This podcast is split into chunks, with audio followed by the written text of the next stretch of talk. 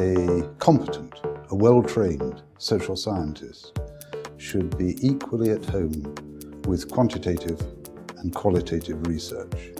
LSE is a unique institution. Uh, we have a high concentration of cutting edge researchers who are focused specifically on the social sciences. What the Methods Summer Programme is doing is allowing those people that are devoted to research or um, postgraduates to take our expertise in that very short but intense burst.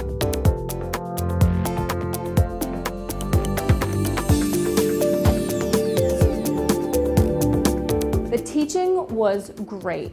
The professors were so passionate about their studies. The LSE's Methods program is taught by really very well experienced social scientists who have an enormous amount of conceptual and practical knowledge of the topics they're going to be covering. It's essential that you know how to solve a model and how to estimate that. And you know, we really teach them so, you know, the state-of-the-art techniques that are out there today. Many of our students have a project in mind. They know why they're coming to learn qualitative methods, and that makes for a very exciting atmosphere in class. It's nice to know that you can apply certain things in the real world. In addition to you know, teaching them the underlying theory, we really show them how to implement these problems in, in practice.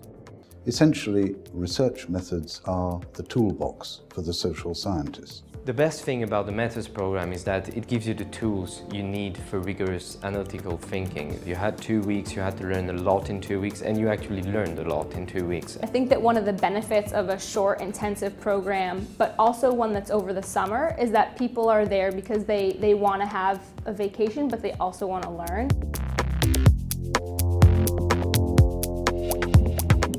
Best thing about LSE short course provision is that it's the real deal. We're offering um, programs which are not academically light, they're not a patchwork of learning, they are intellectually rigorous and challenging.